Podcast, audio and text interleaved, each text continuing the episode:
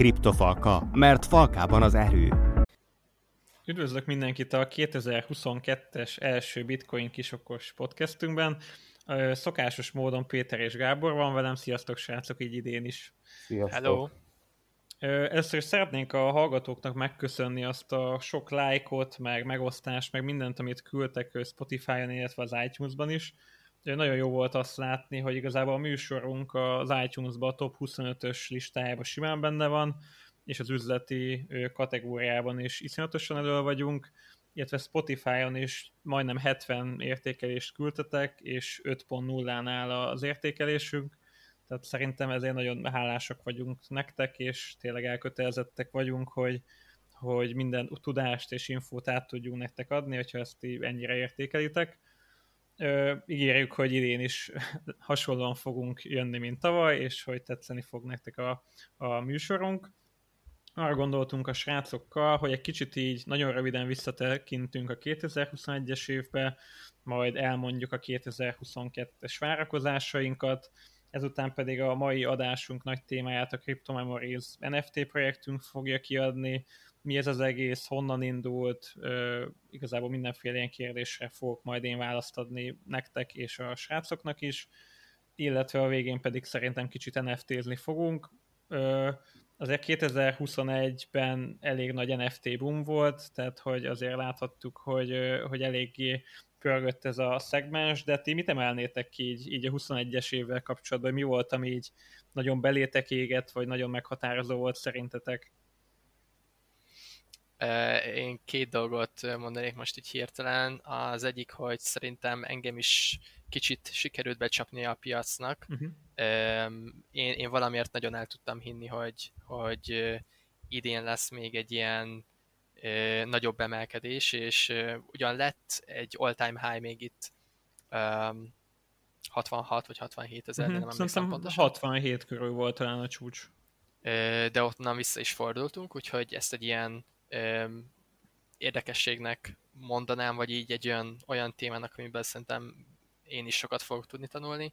A másik pedig, hogy így DeFi téren elképesztően sok új projekt jött, meg új, új, új modellek, új projektek, és nem csak az előzőeknek a kopizása, hanem hogy tényleg csomó új dolgot, ötletet láttam, ami, ami szerintem következő évben is folytatódni fog. Uh-huh. Gábor, nálad esetleg valami tavalyról? Nálam ezeken kívül még én azt is megemlíteném, hogy a vállalati pénzek, amikből bitcoint vesznek az utóbbi időben, az 2021-ben nyilván sokkal nagyobb arány volt, mint a korábbi években eddig, illetve El Salvador is 2021-hez kapcsolódik, mint hmm. első ország, amelyik ilyen módon tartja a pénzét, sőt bányásza is a, ott a, ugye a vulkánjával ilyen környezetbarát módon. Valószínűleg ez is olyan, amit nem utoljára látunk, és hát a tavalyi évben kezdődött, meg még talán hozzátenném a hát Michael Saylor annak a tevékenységét, hogy ő a, a minden egyes deepnél vásárol látszólag, és, és ez az első rész az, hogy a vállalati tőke, ahogy beáramlik, úgy tűnik, hogy tényleg azok szerint működik, ahogy ez tőzsdén látható, esések után a, a nagyok vásárolnak. Úgy nekem is kell, ezek jutottak eszembe, tehát így a DeFi, meg az NFT boom, meg, meg ezek a nagy intézményi befektetők, tehát hogy, hogy szerintem ők domináltak így főleg itt tavaly, és hogy igazából tényleg eléggé így, így a közmédiában is azért kezd kicsit más szerepben feltűnni szerintem a bitcoin, tehát hogy amikor mondjuk Ray Dalio is pozitív nyilatkozatokat tesz a bitcoinról, tehát az azért az elég erős és, és kicsit így, így, így a, a megítélés is mintha elkezdett volna változni, és nagyon sokszor előjött, hogy már tényleg ilyen digitális aranyként hivatkoztak rá. Nyilván most ugye 67-ről visszakorrigáltunk ilyen 43 ezer dollárig, tehát kicsit ez a narratíva egy kicsit így alább hagyott, de, de szerintem az eléggé más hangot hallhattunk itt tavaly, mint mondjuk nem tudom, 4-5 évvel ezelőtt.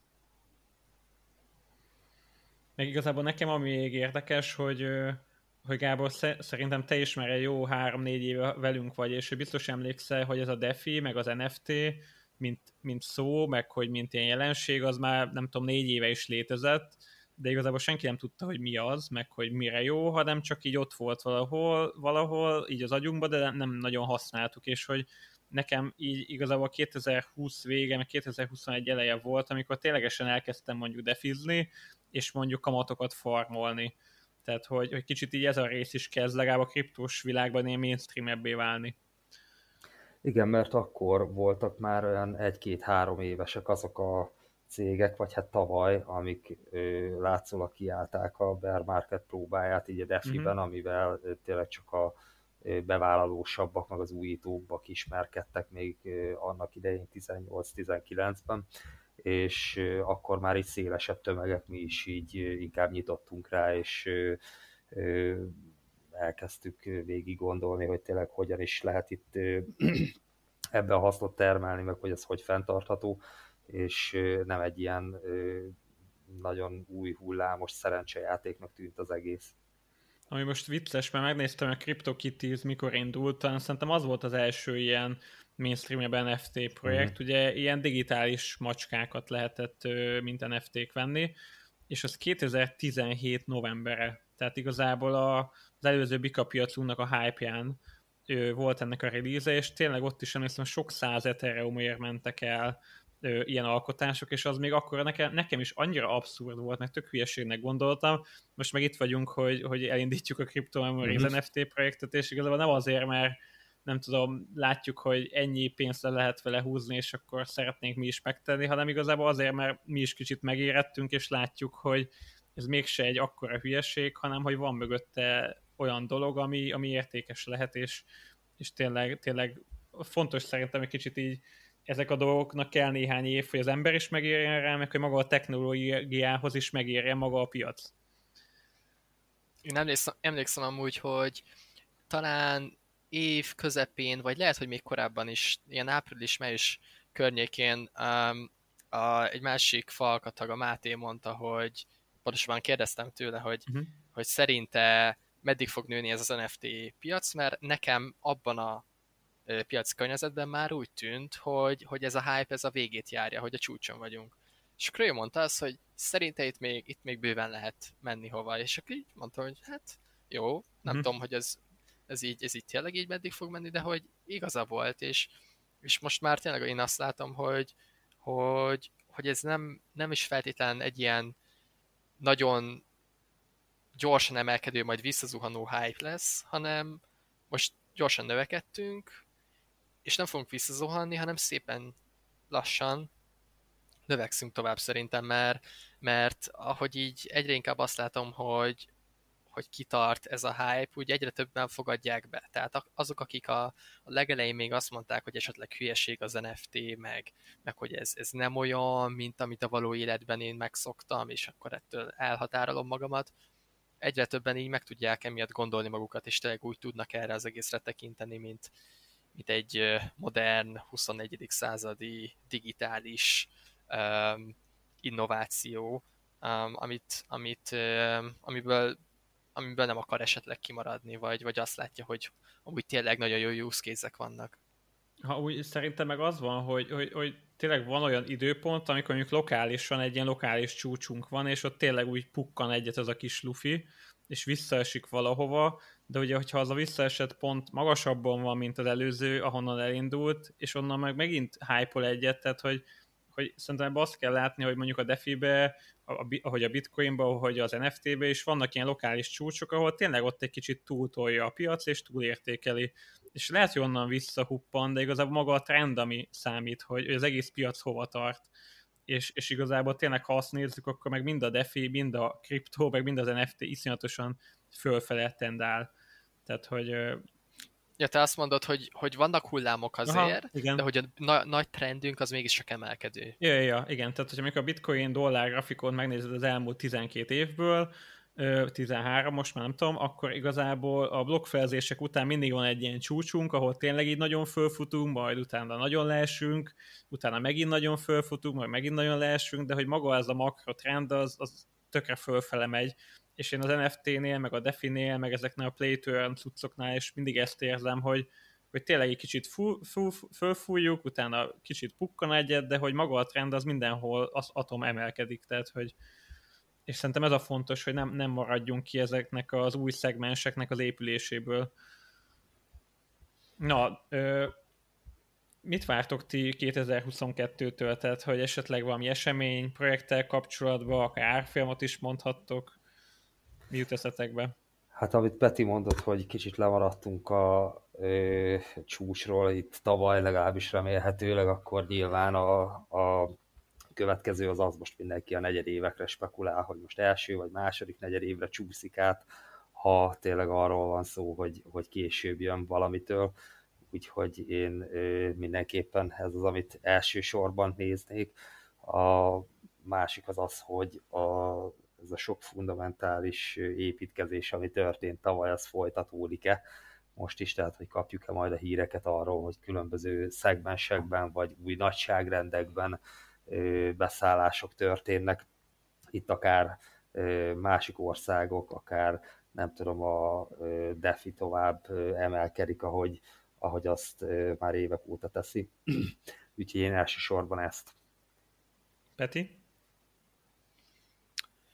Um, hát nekem muszáj első helyre tennem a, a decentralizált applikációkat, a DeFi-t, mert, mert nekem az, a, az, az, ami legközelebb áll a szívemhez, én nagyon szeretem az ilyen új és okos gondolatokat, um, úgyhogy én ebből kívánok mindenkinek nagyon sok új projektet, um, mert, mert ezek, ezek szerintem nagyon előre tudják vinni egy idő után az egész piacot is. Tehát, hogyha azt látjuk, hogy sokkal, nem is tudom, mondjuk hatékonyabban működnek már a decentralizált tőzsdék, mint mondjuk két éve, a, akkor az azt jelenti, hogy, hogy mondjuk jobban megéri a befektetőknek a, a defi befektetni, akkor tud nőni a piac, akkor, akkor azt láthatjuk esetleg, hogy még több ember érdeklődik ez iránt a terület iránt, tehát hogy, hogy azok az ilyen, ilyen kis apró innovációk is akár nagyon meg tudják mozgatni a piacot hosszú távon. Tehát én, én, én ezekre, ezekre vagyok kíváncsiak, hogy ezek mik lesznek. Tehát én amúgy nem is nagyon kételkedem abban, hogy lesznek ilyenek, hanem inkább a kérdés az, hogy, hogy milyen, milyen típusúak lesznek, tehát hogy most ez az NFT marketplace-re mennek rá, hogy, hogy ott akarnak valamit ö, újítani, vagy még a decentralizált tőzsdéken is van még előre menet, mert, mert, mert úgy látszik, hogy ezt egyre jobban lehet így hatékonyabbá tenni, vagy valami más, nem tudom, az opciós piacon, most tényleg sorolhatnék ezen meg egy dolgot. Um, illetve én bízom abban, hogy, hogy kicsit így akár így a, a saját társaságomon belül is jobban felfigyelnek így a kriptókra, mert tényleg engem nagyon meglep, hogy, hogy nagyon sokan amúgy még lehet, hogy hallottak arról, hogy bitcoin, de hogy, hogy amúgy nagyon képzetlenek ebben a területben, legyen az most ez egy, egy, egy fiatal, egy középkorú, vagy egy, vagy egy idősebb ismerősöm, tehát hogy, hogy um, nagyon, nagyon azt látom, hogy, hogy még nem látták meg ezt az egészet, annak ellenére, hogy, hogy vannak ilyen hype-ok, és, és az én véleményem szerint nagyon jövedelmezőek, meg érdekesek. Na, akkor én is befejezem, hogy én mit várok. Meglepődtem kicsit, hogy az Ether 2.0-át nem mondtátok, de biztos, igen. biztos annyira várjátok, hogy ezt alapnak vettétek. Tehát én tényleg nagyon várom, mert nagyon kíváncsi leszek, hogy ez az átállású meg lesz-e idén és ha meg meg lesz, akkor hogyan fog lezajlani, és hogyha ténylegesen úgy zajlik le, hogy mindenki várja meg szeretné, hogy azért azt szerintem eléggé föl fogja itt forgatni az egész kriptopiacot, tehát hogy az kicsit azért a bitcoint is úgy meg fogja szerintem rángatni néhány éven belül, így az Ether, tehát hogy azt szerintem mindenképp nagyon érdekes lesz meg így az egész Ethereum ökoszisztéma megint hogy át fog alakulni, hogy ugye most kb. senki nem használ Ethereumot, mondjuk Defin se, mert hogy az iszonyat drága csak a bánák használják, és hogy onnantól meg lehet, hogy úgymond miért használnék BSC-t, amikor az Ether megbízhatóbb, kevésbé centralizált, és hogy tényleg egy év alatt akár megint teljesen fordulhat minden, amit most tudunk és, és használunk. Igen, amúgy én azért nem mondtam az Ethert, mert ki tudja, hogy idén meg lesz-e, vagy megint csúszunk-e, tehát hogy... Igen, igen, igen. A másik meg így a dao tehát az ilyen decentralizált ö, közösségek, tehát az is szerintem nagyon érdekes, hogy az hogyan fog alakulni, amikor maga így a közösség tud megszavazni dolgokat, eldönteni mondjuk egy treasury hogy mi legyen az adott tőkével, tehát hogy ez is nagyon-nagyon egy új keletű valami, hogy, hogy konkrétan közösségek össze tudnak állni, közös kincstárat tartanak, és akkor azt bármiféle minden dologra fordíthatják, és együtt döntik el, hogy mi legyen a vége. Oké, okay, térjünk is rá így a mai fő témánkra, ami ugye a Crypto Memories NFT projektje lenne, ami igazából az én ö, fejemből pattant ki, és akkor ö, egy-két ilyen ismerőssel összeálltunk, akik ö, blokklánc programozásban benne vannak, marketingben benne vannak, meg a grafikusunk egy elég menő cégnél dolgozik, és, és például játékokhoz is készít grafikákat. Itt igazából ilyen, ilyen tök mainstream játékokra kell gondolni, tehát tényleg elég ügyes.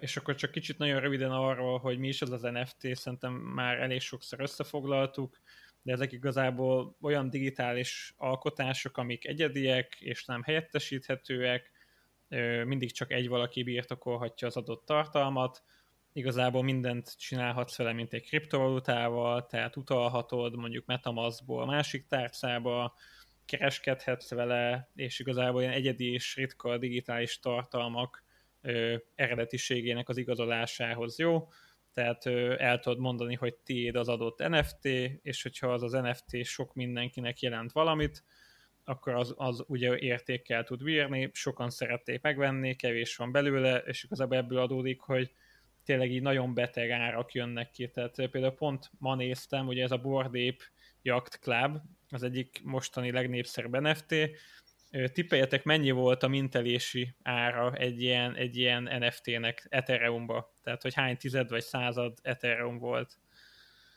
500 mintelés.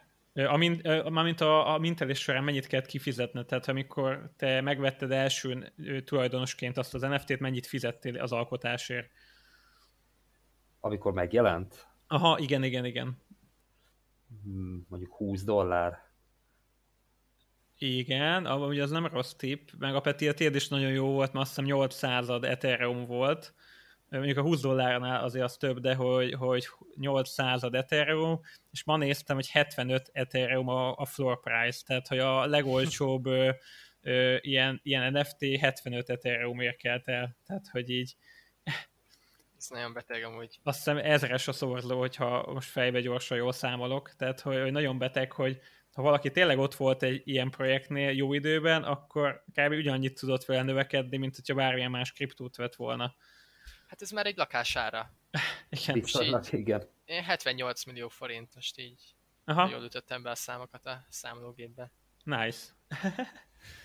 Igen. Na, és akkor uh, nyilván ez, ez az egész csak úgy tud működni, hogyha van egy hatalmas rajongói klub, meg van egy brand, amit így, így sokan szeretnek. Tehát, hogy, hogy nálunk is a kriptomemorizna az a lényeg, hogy legyen egy jó közösség, ez az egész NFT téma szóljon a csatornába, csevegjenek az emberek, szeressék a grafikákat, jelentsen nekik valamit, és igazából onnantól lesz bármilyen ilyen NFT-nek értéke.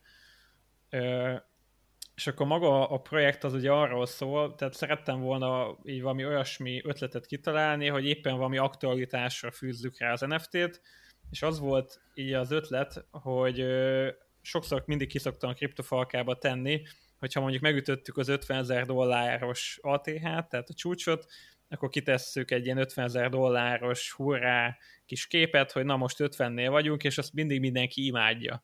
Tehát, hogy rengeteg like jön rá, nyilván mindenki nagyon föl van hype mert éppen szágult az árfolyam, és tényleg annak van egy ilyen kicsit összekovácsoló ereje, mert akkor mindenki happy.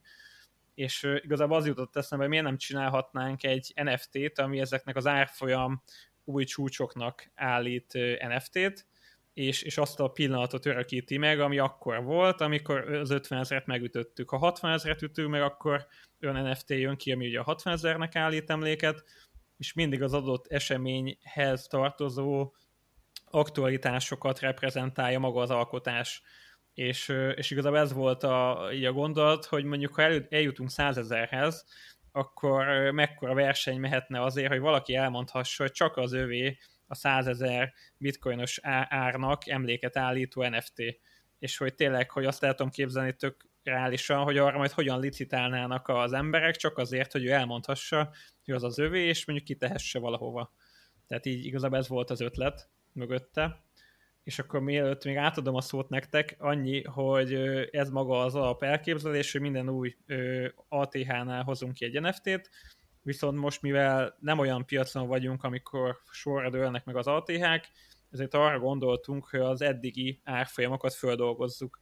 Tehát, hogy ugye 1-től 67 ezerig szintén megcsináljuk ezeket az NFT-ket, és összeszedjük, hogy mondjuk 25 ezer dollárnál éppen mi volt az esemény, és egy annak a, egy azt reprezentáló NFT-t kiadunk így is, és onnantól folytatjuk majd a kollekciót, hogyha jön majd új csúcs.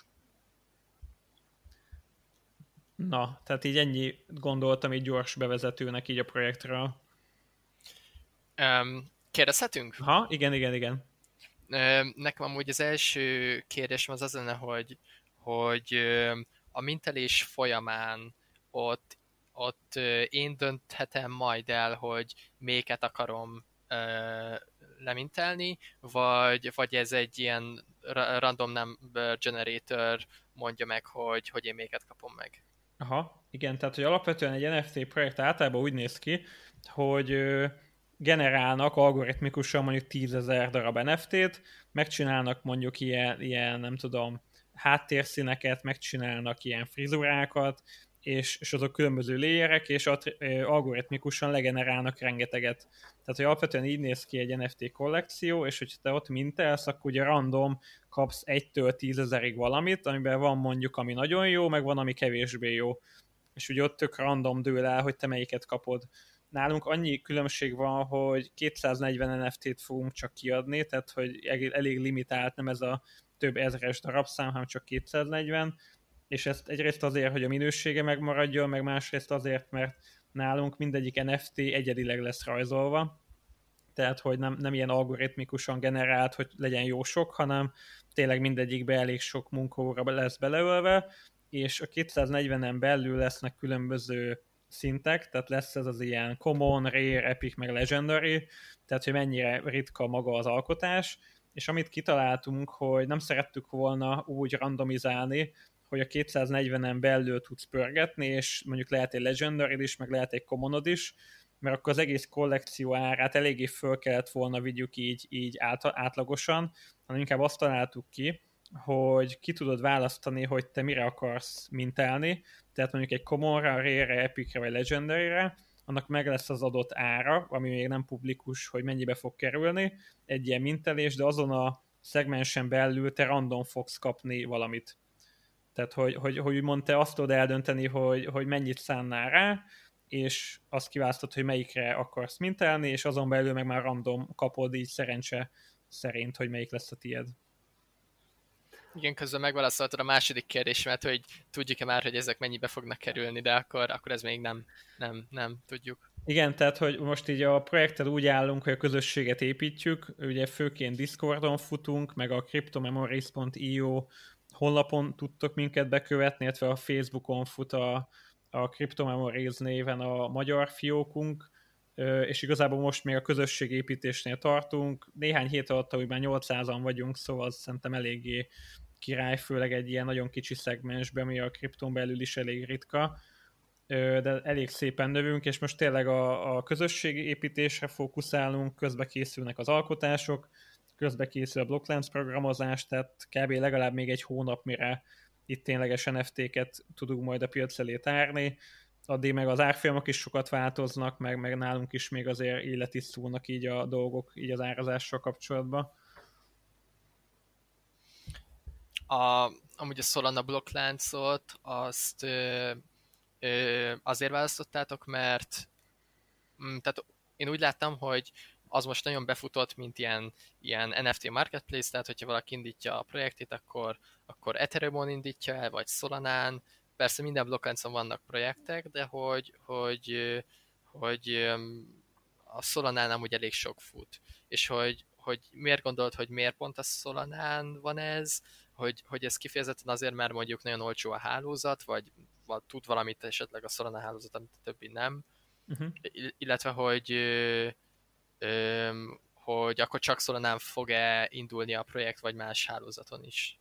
Hát amúgy ezzel nagyon nagy vacilálás ment, hogy hol induljunk. Tehát, hogy alap, alapból az lenne a cél, hogy mondjuk OpenSea és Ethereum, tehát, hogy, hogy még mindig, még a mostani fik mellett is az Ethereum meg az OpenSea a legjobb NFT marketplace, tehát, hogy ezt ki kell jelenteni. Csak ott az a baj, hogy, hogy egy ilyen mint van, hogy 300 dollárig is elment. Tehát amikor mondjuk elindul egy ilyen NFT projekt, az egyikben benne voltam, ott konkrétan az ilyen tök normális 80-100 dolláros tranzakciós költségek, ugye mindenki egymással akart licitálni a mintelésnél, és volt, akinek 300 dollárt írt ki, hogy annyiba kerülne, hogy ő az NFT-t megvásárolja, de nem fizetett még semmit az alkotásért, csak a tranzakciós díj nagyjából 100 ezer forint lenne amit ugye kidobsz az ablakon, mert azt nem kapja meg az, aki az, aki az NFT-t árulja. Tehát, hogy így az Ethert alapból azért vetettük el, mert így a elsődleges célközönségünk azért az valamennyire magyar réteg, ahol már van egy követőbázisunk, és szerintem, hogyha valakinek azt mondanád, hogy fizes ki százezeret, majd utána fizes ki még x összeget, és akkor tiéd egy NFT, azt szerintem senki nem vállalná be. És az ethereum ezért vetettük el, utána jött az ötlet, hogy akkor OpenSea, és megyünk Polygonra, ott meg ugye maga a Polygon láncon tök olcsó a tranzakció, tehát tudsz olcsón adni, venni, adni, venni, de maga a bridgelés, amikor átmész Ethereumról Polygonra, az szintén drága, és a forgalom, amit meg a Polygonon kapsz az OpenSea, az meg elég kicsi. Tehát, hogy, hogy igazából ezzel a Polygont, meg az Ether, meg az OpenSea-t ki is lőttük, Ö, maradt kb. a Kronos, meg a Binance Smart Chain, ami meg mind a kettő elég centralizált, és alapból nem is tudsz csak úgy bekerülni az NFT-s marketplace-ekre, meg ott az ökoszisztéma is még sokkal-sokkal kisebb. És akkor igazából az a vége, hogy, hogy mindenkit kihúzol, és egyedül marad a Solana, aki viszont iszonyat olcsó, tehát egy tranzakciós díj mondjuk egy tized Solana, nem, bocs, egy tized dollár, tehát hogy 30 forint az, hogy te megveszed, és a maradék rész az tényleg az alkotónak megy, és maguk a marketplace-ek meg iszonyat jól növekednek, tehát a mostani Solana vezető marketplace napi 20 millió dollár forgalmat bonyolít, az OpenSea 100 milliót, tehát hogy azt lehet mondani, hogy az ötöde már a Magic Eden forgalma a, a, az OpenSea-nek, ami meg nagyon durva. És, és tényleg a, nagyon sok projekt megy Solana-ra, nagyon sok olyan projekt van, aki Ethereum-on indult, elkezdtek mintelni, és közösség kiakadt, hogy ők ennyi fit nem fognak kifizetni, és projekt közben átbridgeltek, vagy átmentek Solanára. Tehát, hogy, hogy elég sok ilyen példát láttam. Akkor lehet, hogy nem baj, hogy az OpenSea olyan nagy a, a forgalom, vagy nem hátrányra nem bekerülni, mert a Solana láncon, meg a Solana marketplace-ekre viszont úgy tűnik, hogy áramlik a kereslet ezek szerint. Hát én azt mondanám, hogy az OpenSea meg az Ether azt szerintem megmaradt most a bálnáknak, tehát hogy, hogy még így is az viszi a legnagyobb forgalmat. De, de most érted, hogyha 75 Ethereumért tudsz venni egy ilyen bordépjakt, klubos cuccot, akkor nyilván ő ki fog fizetni 100 dollárt egy fíre. igen. Igen, de egy, de egy hétköznapi ember nem fog kifizetni 100 ezer forintot csak egy tranzakciós díjra. Tehát, hogy, Ja, világos. A, igen, tehát még az van, hogy akkor jön a 2.0-ás Ethereum, és helyreáll az Ethereum fee rendszere, az meg benne van a képbe, de az meg ki tudja, hogy hány év, és addigra meg, meg ki tudja, hogy lehet, hogy csak simán átbridgeljük az NFT-ket majd Ethereumra, és már ott vagyunk. Meg ugye ez most az első kollekciónk, lehet, hogy lesz majd több is, azt meg majd éppen aktualizáljuk, hogy akkor hol éri meg éppen elindítani. Az már tervben van, hogy milyen ütemben fogjátok kiadni őket? Aha, igen. Ö, egyelőre, mivel egyedileg kell az összeset megrajzolni, ezért viszonylag lassabban megy így a, az NFT-knek a gyártása. Tehát nem annyi, hogy legeneráljuk, és akkor kész egyből. Uh-huh. Ö, ezért valamilyen becsek lesznek, ö, tehát hogy, hogy nem, nem egyszerre lehet majd mindent megvenni, hanem lesznek ilyen különböző lépcsők, hogy hogyan lehet úgymond mintelni, illetve lesz ilyen angyalbefektetői értékesítésünk, ahol igazából fél áron lehet az elsők között vásárolni, utána lesz egy ilyen pre ilyen előértékesítés fázis, ahol 25% kedvezménnyel értékesítünk, és igazából a végén lesz a public sale, ahol igazából a nagy részét a 180 vagy talán 190 NFT-t fogjuk eladni. Tehát, hogy, hogy elég sok lépcsőnk lesz, és magán mondjuk egy, egy pre vagy egy angel investor roundon belül is valószínűleg több becsünk lesz majd, de az még azt még mi is egyeztetjük, hogy hogy lenne célszerű ezeket így, így kiadni, úgy, hogy tudjanak készülni az alkotások is a háttérbe, de hogy azért a közösség is szépen lassan kapjon belőle tartalmakat.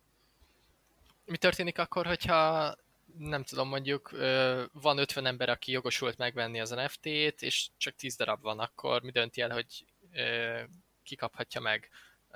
Árlicit alakul ilyenkor ki, vagy, vagy kialakulhat ilyen lehetőség? Egyelőre most úgy néz ki, hogy fix áron fognak menni a darabok, tehát hogy nem, nem licit lesz. Talán a legendary lehet, hogy azt mondjuk, hogy ott majd valamilyen licitet kiadunk, és akkor ott lehet szépen licitálni. Tehát egyelőre fix árba gondolkozunk, és a legtöbb ilyen projektnél általában aki kapja, arra alapon szokott menni. Tehát, hogy, hogy aki megkapja a jogot, hogy vehet, ott tényleg van, hogy másodpercek döntenek azon, hogy kiveheti meg, Nyilván, ha valaki megvette, ő utána fölteheti másodlagos értékesítésre, és árulhatja, és utána, aki nem kapott esélyt arra, hogy elsőnek vegyen, megveheti másodlagos piacon. De amin még gondolkoztunk, hogy fogunk ilyen játékokat játszani, amivel lehet úgymond ilyen elővásárlási jogot nyerni, hogyha valaki nagyon-nagyon-nagyon szeretne NFT-t vásárolni, akkor tényleg legyen rá olyan joga, hogyha mondjuk nem tudom, játszik, vagy megosztja a projektünket, vagy segíti így a közösséget, akkor tényleg kap valamilyen még elővásárlásos jogot. Én pont ma jártam így egyébként, amit kérdeztél, hogy mi van akkor, amikor elfogy a, az NFT az elsődleges piacról, és tényleg annyi, hogy, hogy amikor elment az utolsó, akkor azok, akik már vásároltak, azoknak egy része így kis haszonért elkezdi eladni, és szépen kúszik fel az ára. Tehát, hogy én is reggel még néztem egyet, volt belőle 92, délutánra kirullázódott, és, és utána az eladási ár fölött még tudtam belőle venni. Uh-huh. Tehát, hogy, hogy ha 50, 50 érdeklődő van rá, akkor, akkor el, lehet, hogy elmegy 50, csak párszor megfordul. Igen, az, hogy, az, hogy az áram erre fog elmenni, az meg nyilván az nagyon sok mindentől függ. Tehát az én is rengeteget gondolkodok, hogy nyilván az lenne a célunk nekünk is, hogyha valaki most vesz mondjuk előértékesítésnél, akkor tényleg az neki legyen egy, egy érték, hogy, hogy jelentsen neki valamit, hogy ő birtokolja, nem tudom, az 50 ezeres bitcoin árfolyamos NFT-t, de hogy nyilván az is cél lenne, hogy, hogy aki befektet, az utána a profitot is realizáljon rajta, mondjuk nem uh-huh. tudom, mhm. két-három év múlva, és igazából azon gondolkozunk sokat, hogy hogyan lehetne tényleg így, így egy olyan üzleti modellt összeállítani, ahol maguk az NFT-k ára tényleg így pozitív irányba változik. Nyilván nagyon piacfüggő is, tehát hogy, hogy most én is vettem külföldi NFT-ket, és van, ami mondjuk ötöd ára megy, mint korábban a hype alatt. Tehát, hogy ebbe is vannak tényleg ilyen ciklusok, és van, amikor megéri venned, amikor mindenki eladja, és tök olcsó, van, amikor meg el kell adnod, mert iszonyat föl van hype tehát, hogy azt gondolom, hogy nálunk is lesznek ilyen, ilyen hullámvölgyek, meg hegyek, de, de igazából az van még így mögött, hogy szeretnénk az NFT tulajdonosoknak különböző előnyöket adni.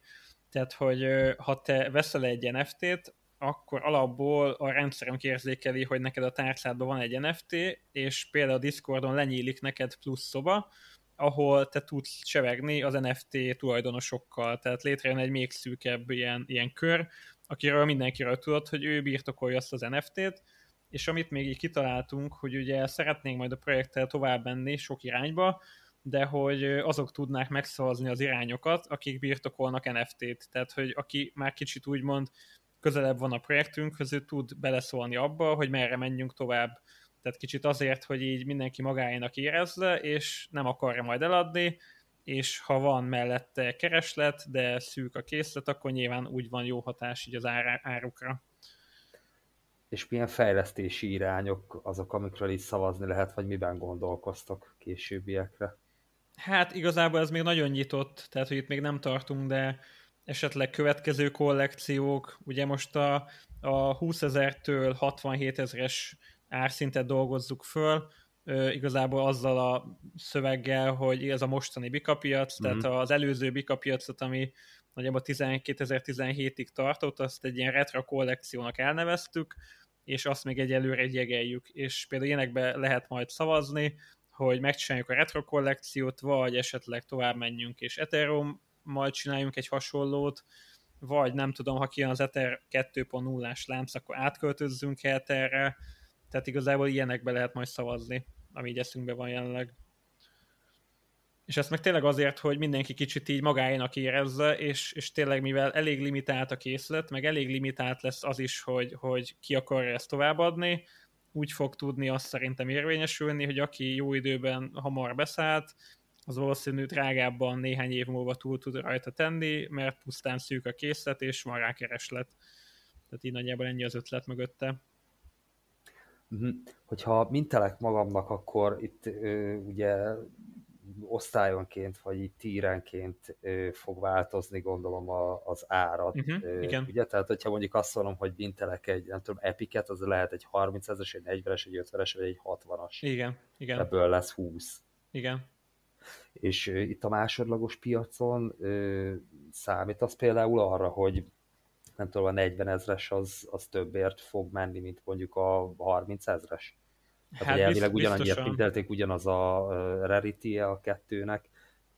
Igen, de annyi, hogy maguk a tartalmak, tehát az mindegyiken más lesz, és lehet, mm-hmm. hogy mondjuk nem tudom, a 40 ezeresen lévő grafika az annyira jóra sikerül, vagy annyira közel áll valaki, ez most mondok egy példát, lehet, hogy CZ van rajta, aki nem tudom, mm-hmm. pacsizik Elon musk mert hogy éppen nem tudom, volt valami abban az időpontban, amikor 40 ezeret megütöttük, hogy Elon Musk is csinált valamit, meg CZ is, és lehet, hogy az rajta lesz mondjuk azon az NFT-n, és lehet, hogy ő azt mondja, hogy basszus, ő ezt megveszi magának, most csak mondtam valamit, és az miatt az többet fog érni, mint mondjuk egy 50 ezres, ami meg nem tudom, mondjuk crypto.com-ot ábrázol, nekik annyira nem fekszik a projekt, és ők nem veszik meg, tehát hogy mhm, tehát, hogy ilyen gyűjtői tulajdonságok lesznek ebből fakadóan, hogy külön mindegyik egy ö, alkotás. Igen, igen, igen, igen, tehát hogy nem csak annyi, hogy mondjuk az 50 ezeresen rajta van egy szám, meg, meg maga ez a valami, hanem lesz mindegyikhez egy adott grafika, ami az annak az időpontnak állít emléket. Uh-huh. Tehát, hogyha mondjuk 100 ezerre elmegyünk, és nem tudom, az Apple bejelenti, hogy, hogy elfogadja az iPhone-okért a bitcoint, akkor nyilván a 100 ezeres NFT-n valamilyen, nem tudom, Apple-ös meg iPhone-os grafika lesz látható. Tehát, hogy uh-huh hogy így kell elképzelni. Amúgy pont ma releaseltünk egy ilyen első ilyen betekintést, aki akarja, az a Discordunkon meg tudja nézni. Igazából a cryptomemories.io oldalon éritek el, meg amit nem mondtam, hogy van white paperünk, tehát az szerintem elég ritka így az NFT-knél, és abban így a legfontosabb tudnivalókat így elég jól szerintem összefoglaltuk. Um, mit gondolsz úgy a, a Discordon kialakult eddigi um, közösségről én néha úgy felszoktam nézni, um, eléggé pörögnek ott a csetek, nem tudom, hogy erre számítottatok-e, mi az, amit így észrevettetek el, több, több csatorna jobb, kevesebb csatorna jobb, uh, uh-huh. ezzel kapcsolatban?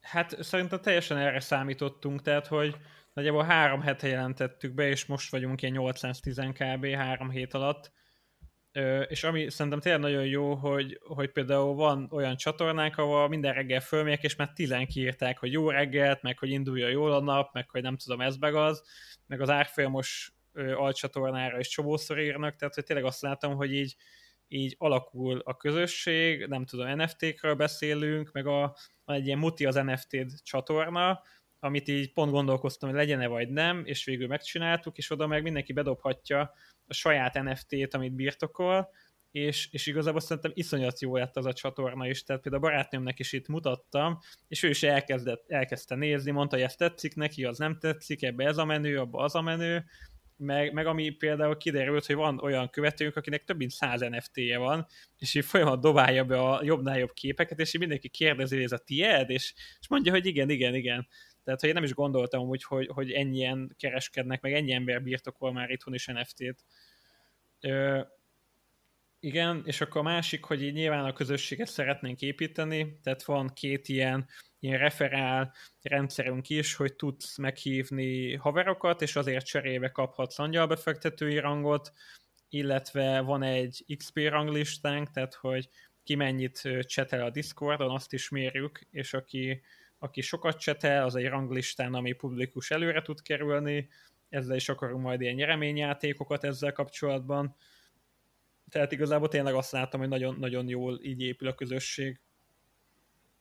Um, épp ma beszéltem amúgy az egyik ismerősömmel, uh, aki így velem egykorú, uh, beszélgettünk az NFT-kről, és uh, ő, ő még nem kereskedett soha NFT-kkel, viszont kriptózik, tehát hogy így bitcoint, meg ethereumot, meg így a nagyobb neveket így csereberéli, és mondta, hogy, hogy ő még annyira nem érti az NFT-ket, ö, ö, neki amúgy hogyan, hogyan írnád le, hogy, ö, hogy, hogy ez miben más mondjuk, mint egy nem is tudom, akár egy, egy B1 gyűjtemény, vagy miben más, mint akár a bitcoin, mikor érheti meg neki NFT-ket csereberélni, vagy, vagy nyilván olyan is elképzelhető, hogy ne, nem kell mindenkit feltétlen meggyőzni, tehát hogy nem lesz mindenkinek uh, NFT-je, tehát hogy, hogy de hogy mi lenne az szerinted, ami, amit fontos lenne elmondani neki? Aha. Amúgy pont ehhez csináltunk a honlapra egy ilyen mi az NFT oldalt, ahol tényleg egy ilyen viszonylag hosszabb oldal, hogy összefoglaljuk, hogy mi ez, miért lehet értéke, miért jelent ez sokaknak sokat, és hogy mi lehet a jövője, tehát hogy ezt egy kicsit próbáltuk átadni, meg én tényleg azt láttam, hogy itt a kriptofalkával négy-öt éve, amikor a bitcoint meg a kriptót kezdtük el így promózni, hogy mi ez, akkor kb. ugyanarra a süket fülekre találtunk, mint most az NFT-kre, hogy kb. kinevették az emberek, hogy tehát akkor még jobban, mint most itt 2022-ben, vagy 18-ban, teljesen skeptikus volt szinte mindenki így a kriptókkal, és kb. minket néztek hülyének, ez tök hülyeség. És én tényleg azt látom, hogy, hogy itt is a közösségnek kicsit föl kell így nőni ehhez, és, és megérteni azt, hogy igazából mindig a piac áraz be jól, és te gondolhatsz bármit, de, de mindig a piac lesz, aki, aki az igazat mondja, mert tényleg annyit ér, és arra megy amerre, és, és szerintem tényleg azzal, hogy kicsit sokaknak még ezt így át kell adni, hogy mi az érték mögött, és mi pont ezért akarunk csinálni elég sok ilyen infografikát, meg ilyen tanító jellegű tartalmat, ami kicsit így közelebb hozza így a, az emberekhez ezt az egészet. De ami szerintem tök jó, hogy például ma is nézelődtem ilyen monitorokon, amit falra ki tudsz tenni, és olyan, mintha egy képkeret lenne kint, de helyett egy NFT-t tudsz mondjuk beállítani. És ugye nagyon sok ilyen műtermet találtam, ahol tényleg már monitorok vannak a falon, és NFT-k vannak ott, és nem pedig festmények. Tehát, hogy, hogy azt azért fontos látni, a világ nagyon e- ebbe az irányba megy szerintem így a digitalizáció ugyanánt. A másik, hogy tudsz mondjuk ilyen metaverzumba létrehozni szintén egy galériát, ami full online az egész, de ott is van egy, egy, egy, egy ilyen szoba, és lobognak a falon a képek, és te egy ilyen kis avatarral tudsz körbe-körbe futkározni, nézegetni, és mondjuk nézni a falon lévő NFT-ket. A másik, hogy nyilván ez a presztis kérdés, tehát hogy, hogy az, hogy amit szerintem mondtam ezerszer, Rolex van rajtad, vagy nem tudom, egy no hogy, hogy ki tudsz majd tenni mondjuk profilképnek NFT-t, és azzal te meg tudod mutatni, hogy nem tudom, amit szeretnél. És, és például mi is úgy tervezzük az NFT-nket, hogy, hogy direkt beállítható legyen egy része profilképnek, és aki akarja, azt tényleg megmutathassa majd, hogy az az övé. A másik meg, hogy igazából bármit tudsz gyűjteni, tehát tudsz gyűjteni bélyeget, meg nem tudom, fénypénzeket, meg Pokémon kártyát, és igazából ezeknek tényleg akkor van értelmük, hogyha ha van mögötte egy közösség, akit érdekel. Tehát, hogy Pokémon kártya is megy el, nem tudom, sok száz vagy sok tízezer dollárért, és pont azért, mert szűk a készlet, és van érte kereslet. Tehát így nagyjából ennyi.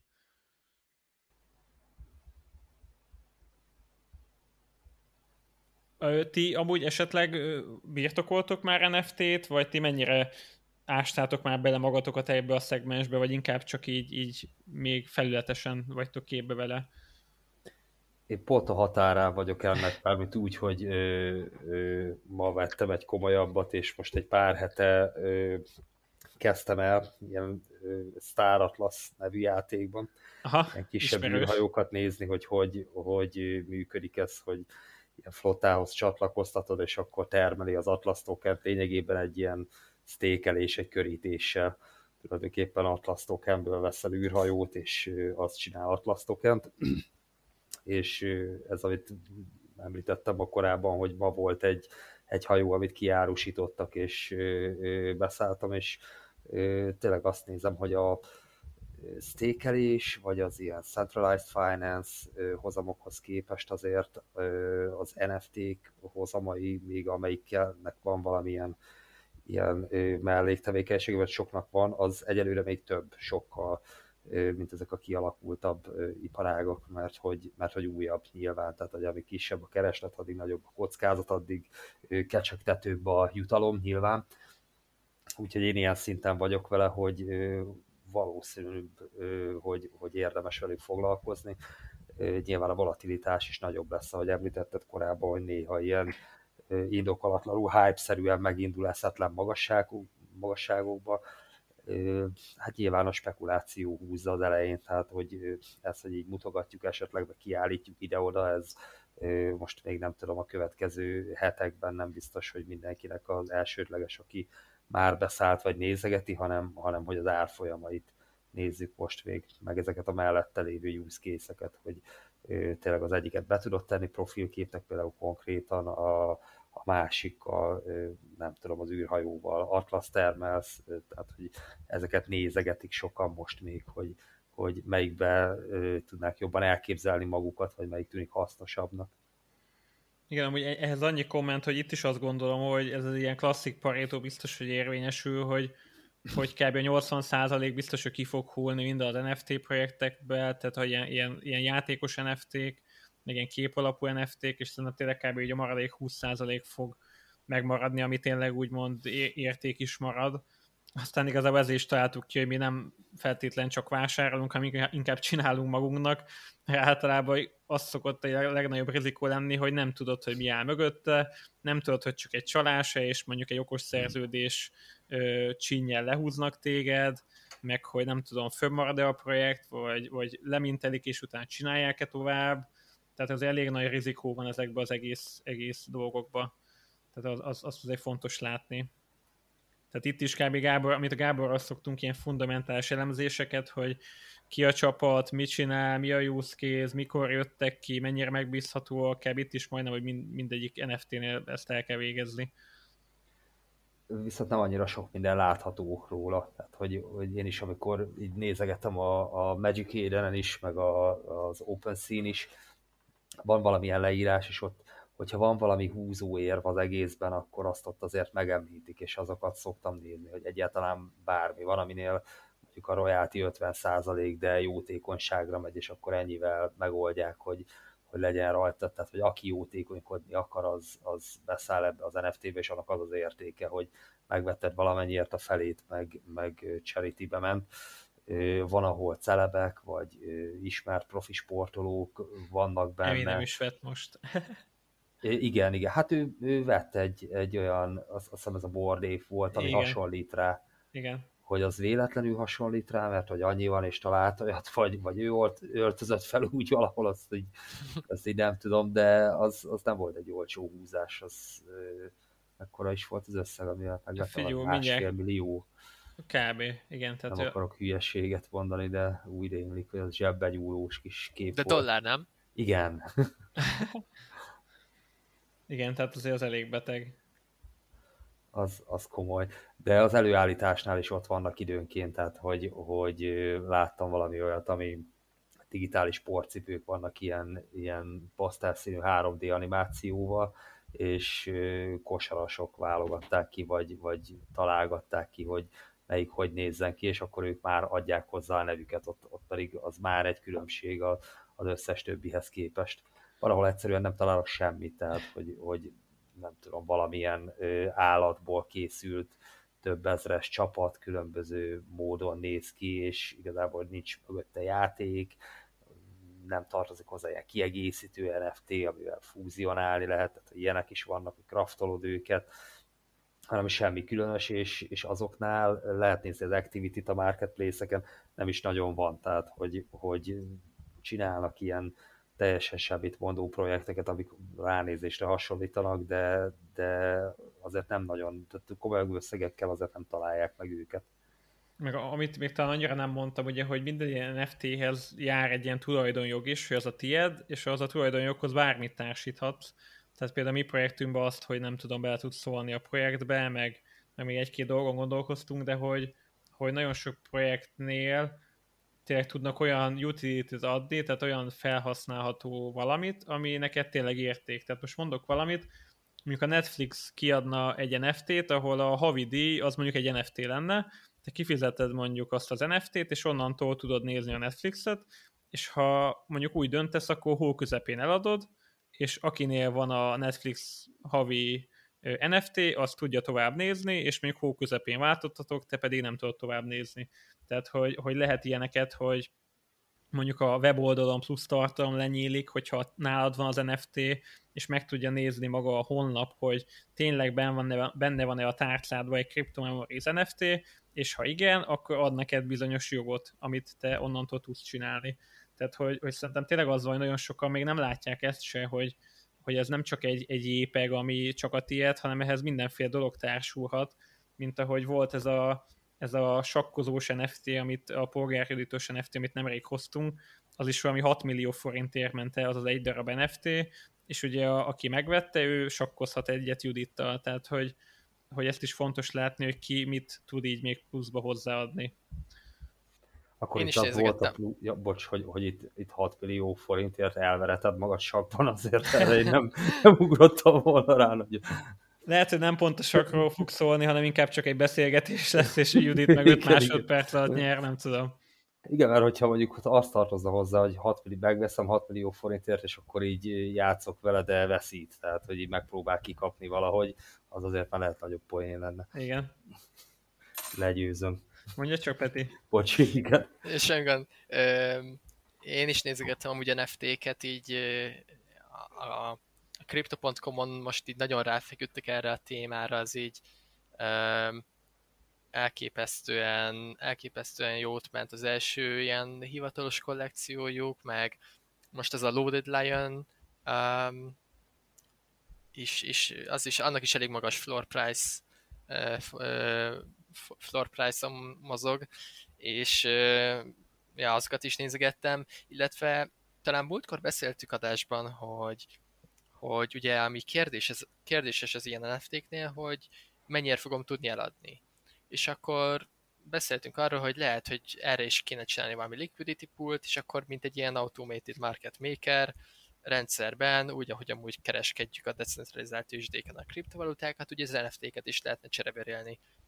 Csak akkor mondtam, hogy ez azért problémás, mert hát az NFT-k azok különböző áron mozognak, tehát hogy két NFT nehezen összehasonlítható de láttam múltkor egy ilyen projektet, ami, ami azt csinálja, hogy ha te ennek a projektnek odaadod az NFT-det egy bizonyos kollekcióból, tehát hogy fontos, hogy jóvá kell, hogy legyen hagyva ez a kollekció, akkor ő ad cserébe egy tokent. És hogyha más is berak ebből a kollekcióból, ő is kap egy ilyen tokent, és ezek a tokenek viszont már teljesen azonosak. Ami azt jelenti, hogy ha nem tudom, bepakol 10 ember, 15 ember egy adott kollekcióból NFT-ket egy, erre a projektre, akkor, akkor te szabadon válogathatsz azok között, az NFT között. Tehát, hogyha te úgy gondolod, hogy nagyjából neked is legalább annyit ér, vagy pontosabban, hogyha te NFT-d úgymond olcsóbb, nyilván neked akkor éri meg berakni ezt az NFT-t, és akkor kapsz cserébe egy tokent, és akkor kiválaszthatsz egy másikat. És akkor egy ilyen, ilyen rendszerrel igazából meg lehet ezt csinálni, hogy öm, ugyan viszonylag hasonló értékű NFT-ket, de sokkal likvidebben lehet cserebérélni. Uh-huh. Öm, úgyhogy ez nekem nem tökre tetszett ez az ötlet. Nyilván azt a problémát még nem oldja meg, hogy mi van akkor, hogyha elképesztően nagy a szórás a kollekción belül, hogy mennyibe kerül az adott NFT, de olyan meg nem um, nagyon van szerintem. Mármint, hogy nyilván van szórás, de hogy mondjuk nem az van, hogy mondjuk egy bordépű aktlában az egyet ér, a másik meg százat, hanem hogy az egyik 75-öt, a másik 80-at, 70-et, tehát hogy nyilván a piac így végén beárazza valahogy egységesen. Mert, mert hogyha érted az egyiket valaki fölteszi 10 ér, akkor megveszem, hogy baszki, ez csak 10, a többi 75, megveszem 10 ér, fölteszem 60 ér. Azt is megveszi valaki, hogy fölteszi 70 ér, és hogy igazából magát a közösséget árazott be szerintem, tehát hogy, az érdeklődést nagyjából.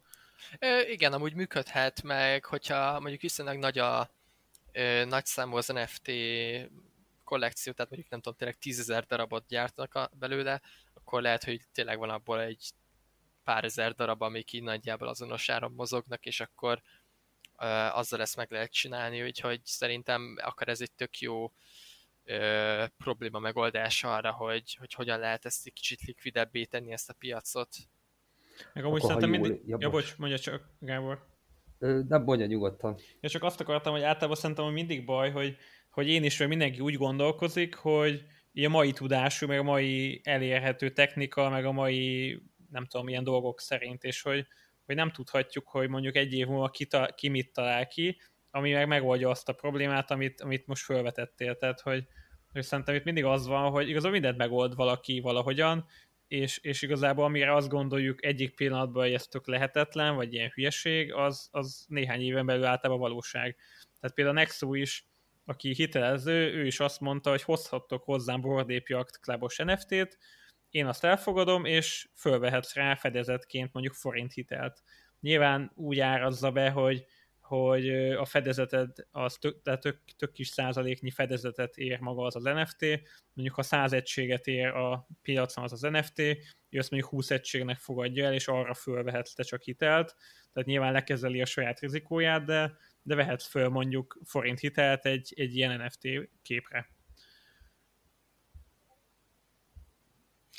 Igen, ez amúgy szerintem olyan szempontból jó húzás volt az a Nexo-nak, hogy szerintem ez egy jó ilyen marketing üzenet volt így a, a piac felé, hogy ők mernek innoválni, meg mernek ilyen trendi dolgokat felvállalni, és kölcsönösen ez jó volt ilyen szempontból az NFT piacnak, hogy, hogy azt látják, hogy az NFT-knek már van úgymond valamilyen utility -e is, tehát hogy nem csak az a, az a helyzet, hogy én megveszem és tartom az NFT-t, hanem megveszem, és akkor azzal járhatnak bizonyos jutalmak, akár mondjuk, hogy uh, hozzájutok külön Discord szobához, vagy plusz tartalmakhoz. Meg lehet, amit már sztékelni is. Mondjuk az már nekem is kicsit abszurd. Tehát, hogy egy NFT képet te sztékelsz.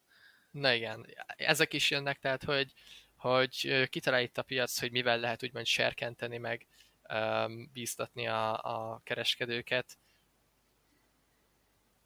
Na Gábor, halljuk, hogy mit szerettél volna.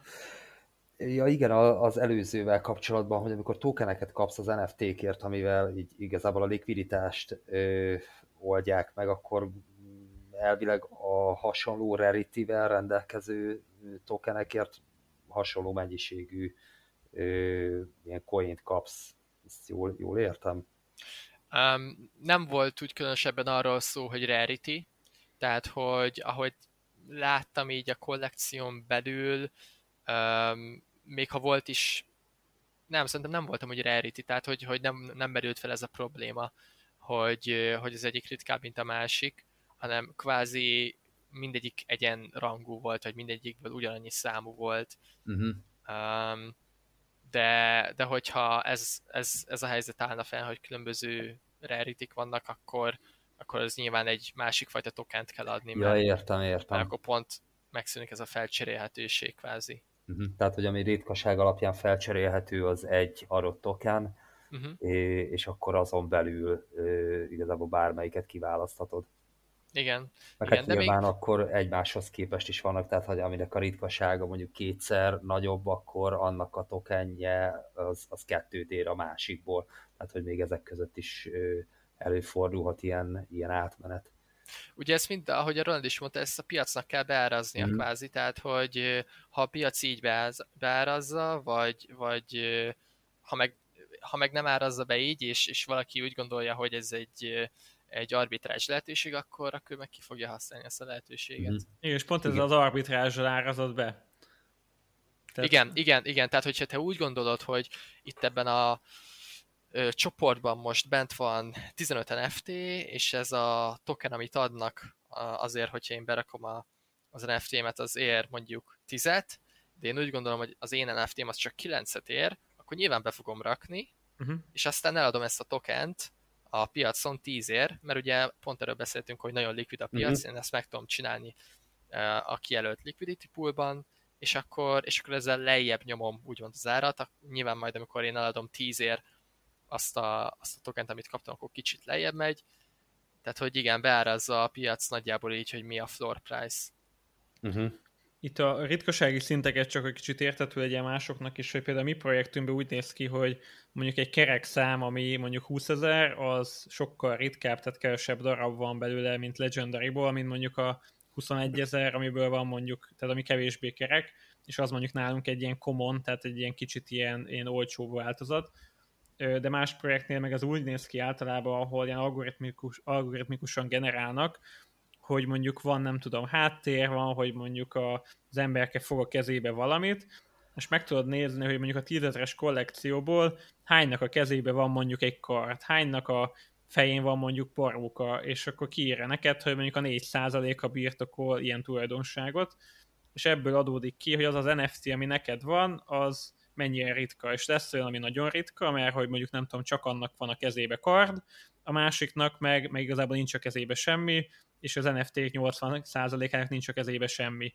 És hogy kicsit ilyen hülyeségnek tűnik, de hogy ez alapján árazza be így a piac, meg az NFT kereskedők, hogy melyik mennyit ér. Kicsit olyan ez, mint egy ilyen pénzérménél, a, amikor kijön a nem tudom, az 56-os ünnepnek emléket állító 50-es, amiből van mondjuk, nem tudom, 100 darab, az nyilván sokkal többet ér, mint a hétköznapi, amit a boltban kapunk Kati nénitől. Tehát, hogy kicsit ilyen hasonló ez is. Oké, okay. amúgy az NFT stake szerintem még kicsit tényleg így érdekes, mert hogy, hogy ugye maga a stékelés az az, hogy, hogy magát a blokkláncot is hitelesített, tehát hogy szerintem maga a kifejezés se teljesen helyes, hogy a stékelésnek hívjuk, nem? Tehát, hogy, hogy a stékelés az az, amikor te a tőkéddel hitelesíted magát a blokkláncot, és kapsz ezért jutalmat, ami, ami a stake formájába kapod meg. Tehát, hogy... Igen, viszonylag van, hogy kicsit pontatlanul mindenre ráhozzuk a, a kifejezéseket itt, és akkor nem tudom, a, a yield farming, a, a, a stékelés, meg a kamatozást, azt így van, hogy ugyanabban a kontextusban használjuk, tehát ugye, hogyha szigorúak akarunk lenni, akkor, akkor a stékelés, ez lehet kicsit így furcsán vesszük, de elképzelhető lenne egy olyan blokklánc, aminek a natív tokene egy NFT, és, és NFT-ket hoz létre a rendszer, és neked NFT-t kell úgymond stékelni ahhoz, hogy validátorrá válj, Aha. Ha, már, ha már itt eljátszunk a gondolattal. Mert, mert, mert szerintem itt általában arra gondolnak, hogy NFT lekötés, tehát hogy, hogy vannak az NFT-d, és azt te nem fölteszed eladni egy, egy marketplace-re, egy ilyen piactérre, hanem azt tartod mondjuk x hónapig. És az meg nyilván azért jó a projektnek, mert kisebb a készlet, és hogy magát az árat ez így jól meg tudja tartani, és cserébe te megkapsz mondjuk x százaléknyi profitot, ami meg adódik a kérdés, hogy azt te miből kapod, Ö, tehát hogy azt, azt mi generálja, ez még nekem annyira nem tiszta, de mondjuk azt megcsinálhatja a projekt, akár mi is, hogy azt mondjuk, ha fél évre stékeled a cryptomemories, kapsz mondjuk egy cryptomemories-os pulcsit. Tehát, hogy, hogy igazából ilyeneket ki lehet találni, és, és találnak is ki elég sokan hasonlókat. Szóval ez is még egy olyan irányba fog elmenni, ami, amit még mindig nem látunk, hogy, hogy miket lehet majd itt kiaknázni. Na úgy például a Board Ape Yacht Clubnál láttam egy csávót, akinek van egy gardróbja, és az egészet lecserélte ilyen Board Ape Yacht Clubos cuccokra, tehát hogy a gördeszkától kezdve a pulcsi, a sapka, akkor az Apple watch beállítva az, izé, az NFT-je, tehát hogy vannak, akik tényleg így nagyon durrán ilyen, ilyen szélsőséges irányokba is elmennek. Múltkor én is néztem valamilyen merch nem tudom hirtelen, hogy, hogy melyik NFT-nek a merch néztem, de amúgy ezek, ezeknél úgy vagyok, hogy még kifizetem a, a, a merch meg még a, a szállítási díjat, lehet jobban járok, hogyha keresek egy saját pulcsit, és akkor elviszem a valahova lenyomtattatni, mert itt, itt igazából nem kell úgymond az NFT-t birtokolnom, tehát ilyen szempontból letöltöm a képet, és, uh-huh. és azt fel tudom ilyen szempontból használni. De amúgy vannak, vannak olyan jól kinéző uh, NFT-ket, NFT-k, amiket én is nagyon szívesen akár így pulcsira, pólóra valamire rányomtatnék.